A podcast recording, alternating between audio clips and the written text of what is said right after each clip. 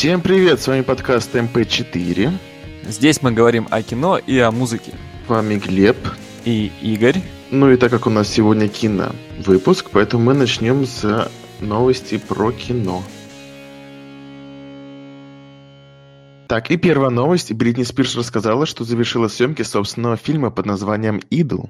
Эта новость, конечно, я думаю, ее фанатов очень заинтриговала, так как была выложена в формате поста в Инстаграм без каких-либо пояснений, без обложек, только с мемным котом. Все, что сейчас известно о фильме, только со слов самой Бритни, то, что там будет использоваться много ее хитов, я так понимаю, имеется в виду, ну, старые хиты, и, цитата, много ярких картинок с лицами моей красивой семьи. А, вообще на фоне последних новостей о выходе ее из-под многолетней опеки отца, это звучит как э, некий сарказм. Ну да, это, это такая некая ирония, потому что она недавно заявила, что э, когда она была под опекой, ее все родственники, особенно ее сестра, ее отец, такие говорили, типа, вот мы поддерживаем Бритни, типа, мы не можем без нее. А когда она вышла из опеки, они вообще пропали из радаров. И она сообщила в соцсетях такая, типа, алло, родственники, вы где?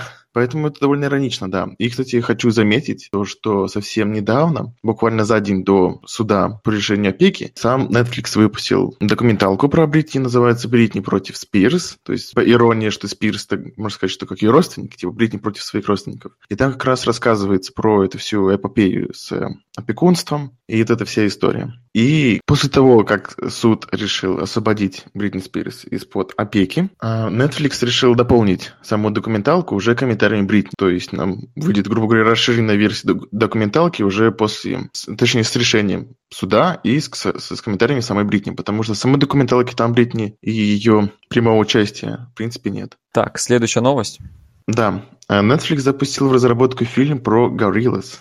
А, новость довольно интригующая, потому что, мне кажется, даже человеку, слабо знакомому с творчеством данной группы, известно то, что они делают очень своеобразные анимационные клипы на большинство песен. Ну, и у них даже есть своя история, а, которая связывает эти клипы и, соответственно, персонажей самой группы. Вот. Также известно, что в проекте принимают участие участники группы, и, по их словам, данный фильм будет вдохновлен работами студии Гибли Хаяо Миядзаки, что интригует вдвойне. Так что есть вероятность, что мы получим некую смесь визуала из клипов группы и аниме.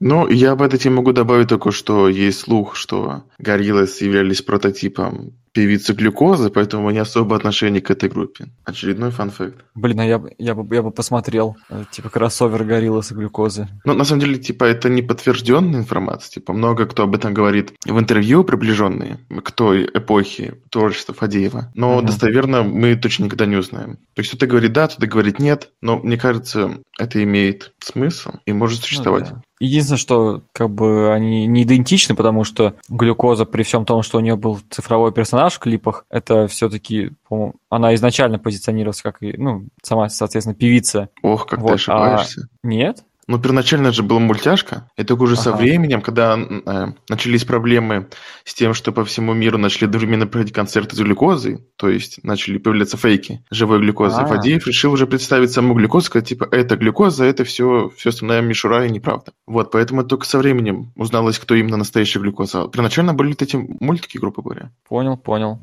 Ну, в таком случае, да, тогда их много объединяет. Так, следующая новость. Netflix могут оштрафовать на 1 миллион рублей за пропаганду ЛГБТ среди несовершеннолетних в России. Причиной жалобы на Netflix стала демонстрация сервисом сериалов про ЛГБТ-сообщество среди несовершеннолетних, так как на них присутствует маркировка 16+. В жалобе говорится, что на Netflix есть целая подборка фильмов и сериалов про ЛГБТ. Цитата эта красочная коллекция фильмов и сериалов повествует о жизни геев, лесбиянок, бисексуалов и трансгендеров.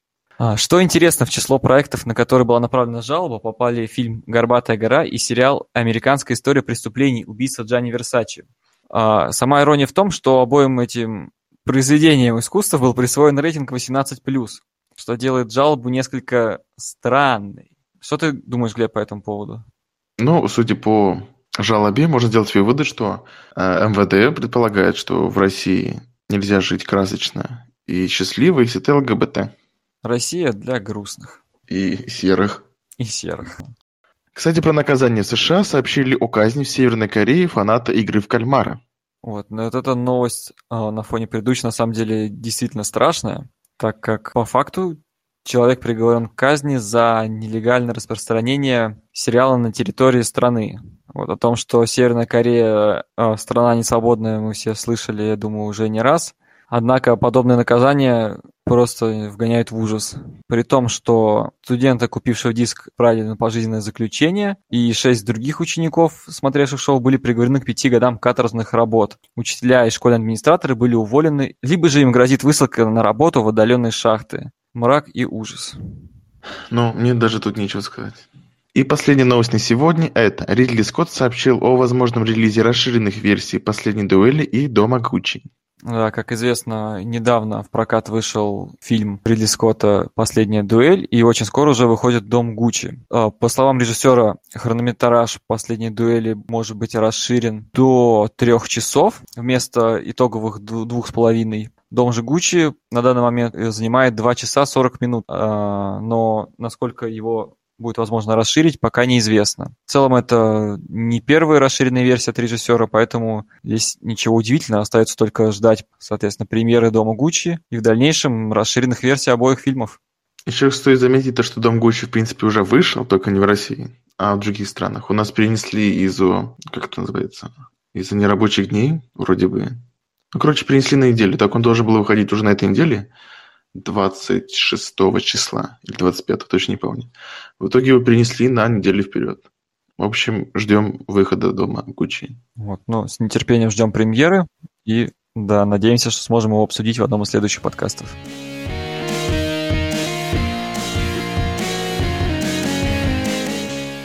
И теперь перейдем к основной теме нашего подкаста – повестке «Французский вестник», а если точнее, французский вестник приложения к газете Liberty Kansas Evening Sun. Какое длинное название. Нам обоим повезло сходить на этот фильм, иначе бы его обсуждение было бы несколько однобоким, и не было бы обсуждения в целом, наверное, было бы пересказом, чему я, в общем-то, рад. А, начну с того, что я, в общем и целом, с творчеством Уэса Андерсона знаком. Видел у него, по-моему, фильм, по меньшей мере, 4 или 5 фильмов. Сейчас уже по пальцам считать не буду. Или буду. Нет, не буду. Вот. И мне очень интересно услышать твое краткое мнение, первое впечатление, так сказать, так как я знаю, что ты с его творчеством не знаком. Ну да, я уже познакомился, когда я смотрел «Вестник», и потом уже смотрел его старую работу про отель. «Гранд Будапешт». Да.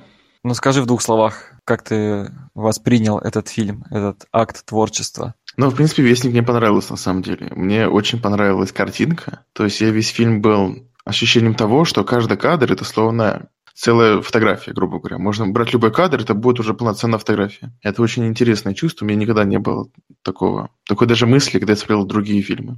Да, это закономерно, что вот в его фильмах, как и в предыдущих, так вот «Вестник» не стал исключением. В нем очень очень грамотно выстроена композиция. Не знаю вообще, с какой скрупулезностью он это делает. Выстраивает каждый кадр, который просто ставь на паузу и в рамочку на стену. Не знаю, это вот можно не понимать сюжет его фильмов, относиться странно к э, юмору, ну, странно или с, не, с непониманием, но, блин, в любом случае, мне кажется, за одну его работу с композицией и цветом его нельзя не обожать. Но, кстати, хочу сказать, что у меня не было такого ощущения, когда я смотрел Гранд Отель Будапешт, про фотографичность кадра. Да, не, не было? Нет, там, ну, там были кадры какие-то более плавные. Ну, это угу. выглядело как просто фильм с таким интересным стилем подачи. А вот э, французский вестник, там кадры были такие более наш статичный, то есть нам как будто это какое-то слайд-шоу показывает. Вот там меньше возникало динамики. это чувство. Да, меньше динамики, кадры, как-то меньше кадров в секунду, грубо говоря. Ну, может быть, мне так казалось, но впечатление было такое. Поэтому и казалось, Нет, я согласен, что, что это словно фотографии. Нет, я согласен, что в Вестнике вот эта вот фотографичность э, выкручена на максимум по сравнению с другими фильмами. Вот, и это не знаю, делает его таким уникальным фильмом и одним из моих самых интересных experience ов в 2021 году. Теперь, я думаю, можем с тобой пройтись отдельно по каждой, э, так скажем, по, ну, по трем новеллам и по двум вставкам, которые можно назвать как пролог и эпилог. Как следует из названия, фильм повествует о газете «Французский вестник», а точнее о приложении к газете Liberty Kansas Evening Sun, расположенного во Франции, являющейся подразделением американской газеты Liberty Kansas City Sun. Завязка сюжета нам э, рассказывает о сотрудниках газеты, о ее основателе. Основная часть фильма включает в себя четыре новеллы, три больших и одна э, маленькая, э, связанных с закрытием газеты и со, являющейся частью по, ее последнего выпуска. Поговорим о каждой новелле отдельно. Первая новелла «Репортер на велосипеде». Что я могу про нее сказать? Ну, новелла представляет из себя довольно милую зарисовку о жизни небольшого французского города. Она интересна тем, что повествует о городе как в настоящем времени, так и делая ретроспективу на прошлое, тем самым погружая нас в его атмосферу, что позволяет лучше проникнуться следующими новеллами. То есть она берет на себя роль такого лирического отступления, введения. Ну, говорить про красоту картинки здесь, наверное, бессмысленно. Это можно сказать и о всем фильме. Тебе, ты говоришь, Глеб, на не сильно запомнилось, да? Ну, она пролетела быстро, там, не знаю, буквально несколько минут по сравнению с другими частями. Поэтому я только запомнил, что типа там есть велосипед, репортер, и он показывает нам Францию все. Ну, в принципе, это все, что там и было. В общем и целом, да, я, я думаю, по сравнению с остальными, она ну, является да, таким небольшим лирическим отступлением. Так, и теперь пройдемся кратко по основным новеллам. Я думаю, для начала без спойлеров, а затем уже в последнем блоке поговорим со спойлерами, если возникнет такое желание. Согласен, Глеб? Угу. Итак, э, новелла первая «Железобетонный шедевр». И если кратко, сюжет данной новеллы закручен вокруг э, очень странных романтических отношений душевно больного художника, заключенного в психиатрической лечебнице, и его надзирательницы. При всем при том, э, романтическую линию разбавляет еще одна линия, более юмористическая, связанная с попыткой одного очень предприимчивого дельца купить работу художника и затем раскрутить его имя, при всем при том, что самого художника из больницы выпустить не представляется возможным. История на самом деле красивая, хотя местами даже забавная, вот, но имеет такой ярко выраженный печальный и романтичный окрас, а, на котором она, собственно, и завершается. Что, Глеб, скажешь про эту новеллу? Понравилась она тебе или не особо? Ну, могу заранее сказать то, что из трех основных новелл это новелла мне понравилась больше всего, потому что изобразительное искусство, в принципе, мне близко, и я понимал, в принципе, весь смысл, всю иронию этого железобетонного шедевра. И финал, конечно, мне очень позабавил, да. эта новелла. Да, то, что это вышло иронично, тут, да, не поспоришь. Наверное, тоже была одна из таких забавных ее частей. Там вот. в, в, в этой новелле еще поднимается вопрос оценки искусства, потому что у нас есть такое мнение, что современное искусство, оно странное и непонятное для обычного человека. И данный вопрос, в принципе, немного поднимается в этой новелле. И так как мне близка эта тема, мне, в принципе, ну, типа, я, я понимал, почему это является шедевром, почему это ценно, типа всю механику оценки искусства. Поэтому мне, в принципе, было понятно вся канва и вся сюжетная история. А тебе? Да, да, в целом она мне понравилась, но я бы не сказал, что она э, из этих трех моя любимая. Однако вот сам процесс процесс творчества, то, как он рисовал свои картины, как он их ваял, это показано бесспорно очень интересно. Процесс его взаимоотношения с надзирательницей, когда он рисует ее натуры, это такой, у нас будет микроспойлер, ну, по факту не, не спойлер, я считаю.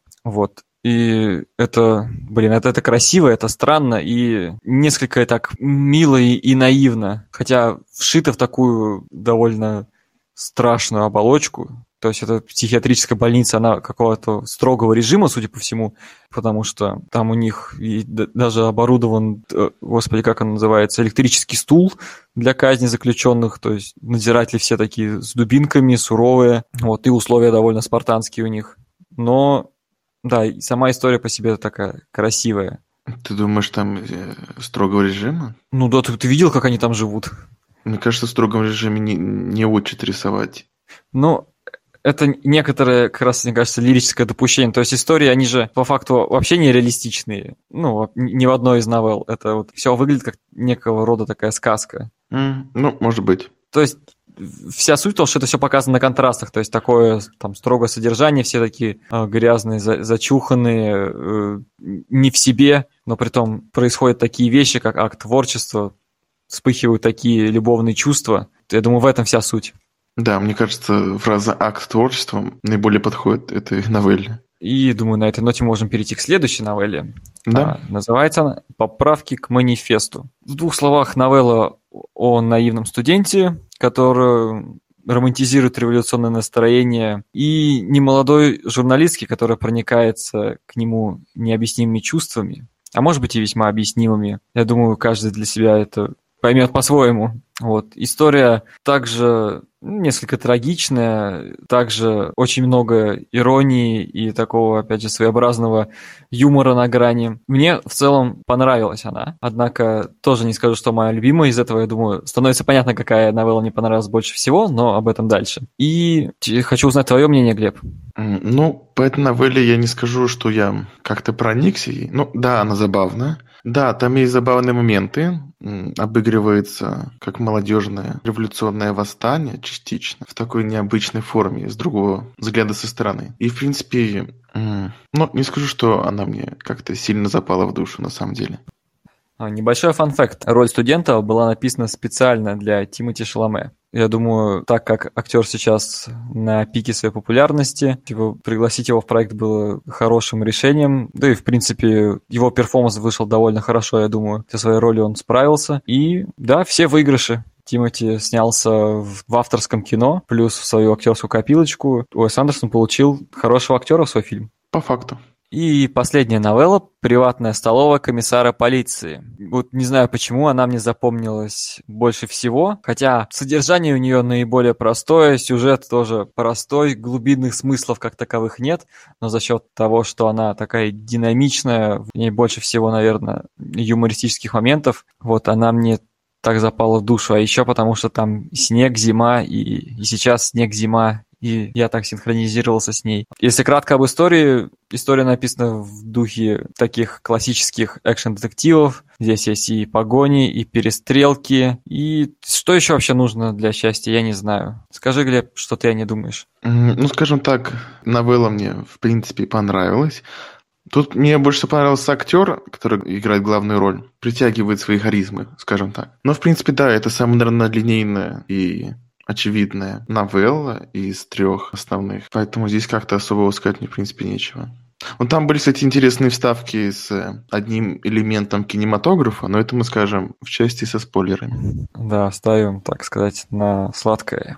Итак, на этом, я думаю, мы закончим наш бесспойлерный обзор основных частей. У нас остался некролог, про который лично я могу сказать, что там была самая разрывная для меня шутка за весь фильм. Однако Глеб говорит, что ему она вообще смешно не показалась. Не знаю, я смеялся, там заливался хохотом в зале практически в пустом. Вот, но меня это все равно очень позабавило.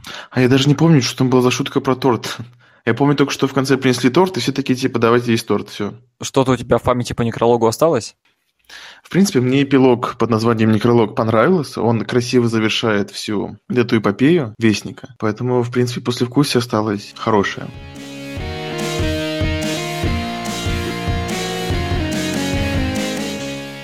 Так, давай тогда резюмируем наши с тобой впечатления. Какой-то такой небольшой вывод по фильму, скажем, вообще советуем мы его к просмотру нет, и после чего мы можем благополучно перейти к блоку со спойлерами. В общем и целом, фильм получился, как мы уже искали ранее, невероятно красивым, кинематографичным, во всех смыслах этого слова фотографичным, прекрасно выверенной композиции с цветами. А, атмосфера Франции погружает себя просто невероятно. Сюжеты Уэс Андерсон также не изменяет себе, как и раньше. Все та же трагикомедия, все те же шутки на грани, все те же моменты, которые иногда готовы тебя пробить на слезу. А, много актеров, много известных актеров, у, всех интересные роли, каждый выдает, ну, скажем, не лучший перформанс своей жизни, но все же за ними крайне приятно наблюдать. Видно, что все они получают удовольствие от игры в этом фильме. А что еще, собственно, нужно? Персонажи, как я и сказал только что, прекрасные все, все так же серьезно наивны, как и в других фильмах Уэса Андерсона. Фильм получился, на мой взгляд, это квинтэссенция всего творчества просил в, в сжатом формате все то, что лучше у него было – он взял и собрал в одно целое. Но стоит тогда сказать, есть ли какие-то минусы у фильма? Да, само собой есть. Особенно для неподготовленного зрителя. Во-первых, фильм может оказаться сложноватым из-за большого количества персонажей, из-за вот этого э, сюрреалистичного мира Уэса Андерсона, в котором все происходит по каким-то своим законам, персонажи бывает выдают очень странные реплики, странные действия. Если смотреть это не в нужном настрое, можно, не знаю, пропустить этот вайб и, ну, собственно, не понять самого фильма. Ну и опять же, к этому относится своеобразный юмор фильма.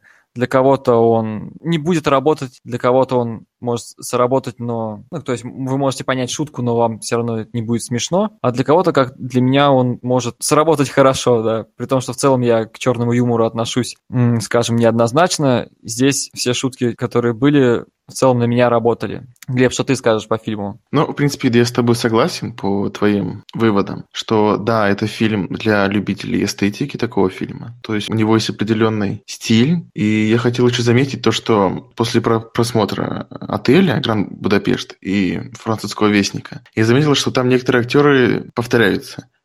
И это даже не играет в минус фильм, мне даже, кажется, даже играет в плюс, потому что кажется, что они такие уже немного родные, и ты снова видишь их, и они хорошо играют, и тебе нравится на это смотреть. Да, я скажу тебе даже больше, такие актеры, как вот Билл Мюррей или Оуэн Уилсон, который как раз вот репортер на велосипеде играл, они снимались, по-моему, чуть ли не в каждом его фильме. И очень многие актеры снимались и как раз и в фильмах там «Королевство полной луны», а, «Поезд на Дарджилинг», и в предыдущих его фильмах там «Семей, «Семейство Тененбаум».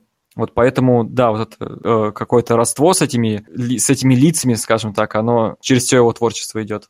В общем, если кто-то не понял, «Французский вестник», приложение газете Liberty, Kansas и Nissan – это фильм, на который, думаю, в любом случае стоит сходить. А, единственное, если вы не видели до этого ни одного фильма Уэса Андерсона, вам было бы неплохо посмотреть хотя бы один-два, чтобы, ну, чтобы понять этого режиссера, понять его стилистику, и тогда от «Французского вестника», мне кажется, вы получите просто невероятное удовольствие. Ну, а мы сейчас переходим к блоку со спойлерами, и, наконец-то, разберемся раз и навсегда с этой великолепной шуткой про торт.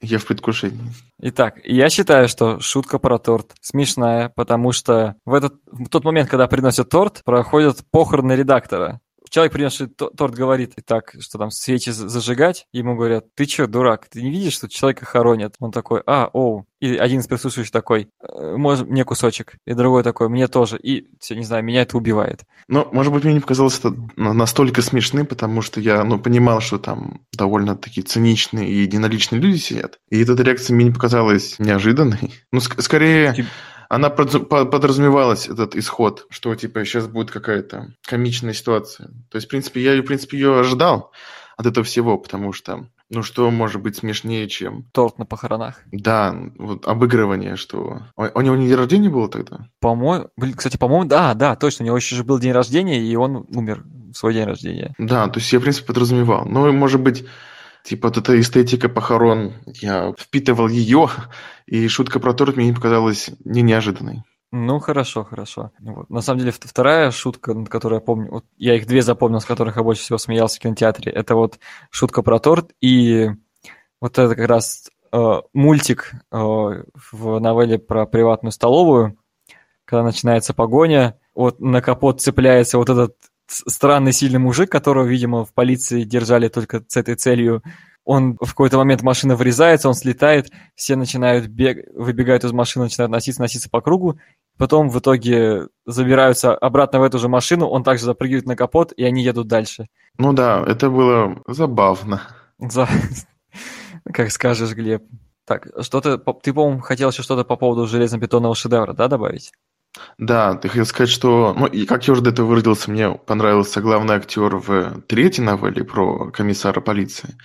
А в первом мне понравилась э, актриса, которая играет надзирательницу. То есть мне понравилась ее атмосфера характера, как сказать, типа не именно внешность, а именно ее подача и ее выдержка внутри. То есть понятно, что внутри нее есть что-то, что она что-то скрывает, что в ней внутри есть история. Это чувствуется по ее подаче, по ее выражению лица, как она себя подает. То есть она не так проста, поэтому она завораживает. Не, ну да, вот этот еще начальный момент, он прям, не знаю, такой, как... Не мурашки, но это такое странное чувство, когда ты видишь, как он рисует ее обнаженной, и вот она стоит в кадре, потом, по-моему, там проходит звонок, они идут за ширмы, и она выходит уже в форме надзирательницы. И ты понимаешь, что этих персонажей, конечно, очень интересные чувства связывают. Да, это было немного неожиданно. Вот. По поводу поправки к манифесту, ну, блин, там тоже была забавная эта шутка про... По-моему, там педалировался этот момент соитие студента в исполнении Тимати Шаламе и вот этой журналистки, когда вот он говорил, типа, я тоже девственник, если не считать вот эта женщина, не помню, как ее точно зовут. Ну, журналистка. Вот. Ну да. Блин, на самом деле, только сейчас понял, что для меня спойлеры скрывали только шутки. В основном, то есть все основные такие драматичные моменты можно было передать и, ну, то есть не, не прибегая к спойлеру, и, в общем-то, рассказать в целом про, про сами истории. Ну, наверное, кстати, из них, из трех, наверное, поправки к манифесту самая трагичная заканчивается. Она как-то глупо заканчивается, на самом деле. Ну, в этой глупости, по-моему, есть весь трагизм, что он так нелепо умирает, упав с этой вышки. А ты кого током ударила или нет? Или он просто упал? На самом деле я не очень понял, там типа... Мне кажется, его ударил током, пока... потому что там типа намекалось на это. Ну да, там показывалось, как будто идет вот этот электрический разряд, но в новостных там сводках, или, по-моему, закадровый голос рассказчика говорит о том, что он утонул. Утонул? Э, утонул, да, да. В чем? Ну, там же возле реки стояло это а. здание. Ну, по сути, он пожертвовал собой ради бессмысленной революции.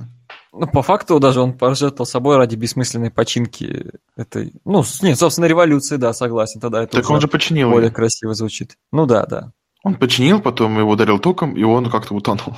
Было бы, конечно, еще более печально, если бы он ее починил и вместе с вышкой самой навернулся. Ну, То я есть не думаю, сам погиб тяжелый, и, чтобы он опрокинул и, ее. И исправил. Ну, там, знаешь, физика, там, типа, центр масс смещенный из-за того, Так у него масса по сравнению с этой вышкой крошка. Она же шаталась там на ветру вообще, как, как веточка. Ну, деревья тоже шатаются на ветру. Логично, логично. Я хотел еще добавить по поводу железобетонного шедевра. Типа, мне понравился момент, когда в конце они перевезли как спортзал тюрьмы в другую страну ради этих произведений искусства.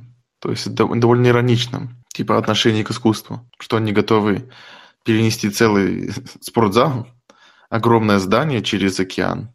Типа сначала искусство э, там подавалось как то, что вообще руками других людей создается, и вокруг чего ажиотаж создается также руками третьих лиц, а потом это оно становится чем-то таким, что ну, таким монументальным, ради чего готовы типа кусок здания на самолете перевести.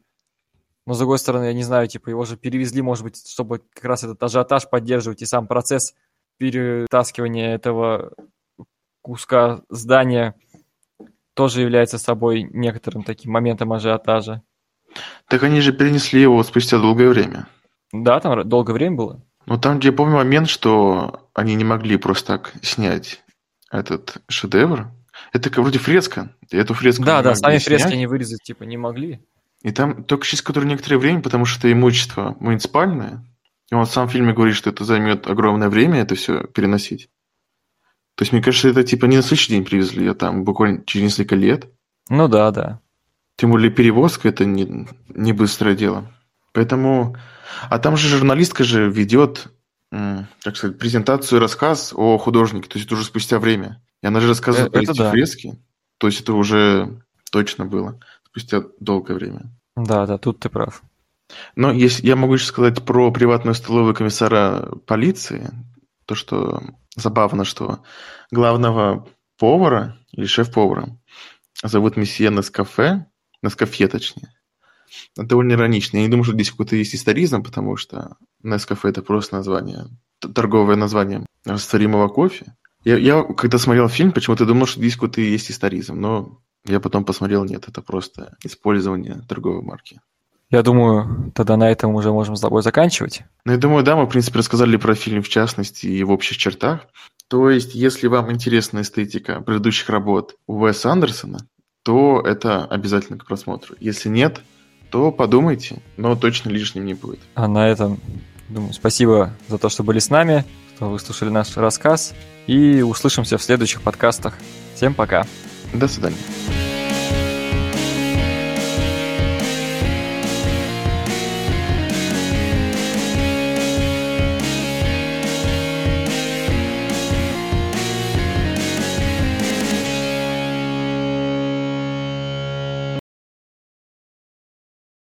Что выслушали наш рассказ. И услышимся в следующих подкастах. Всем пока. До свидания. Фух. Все, думаю, можно на стоп ставить. Пук.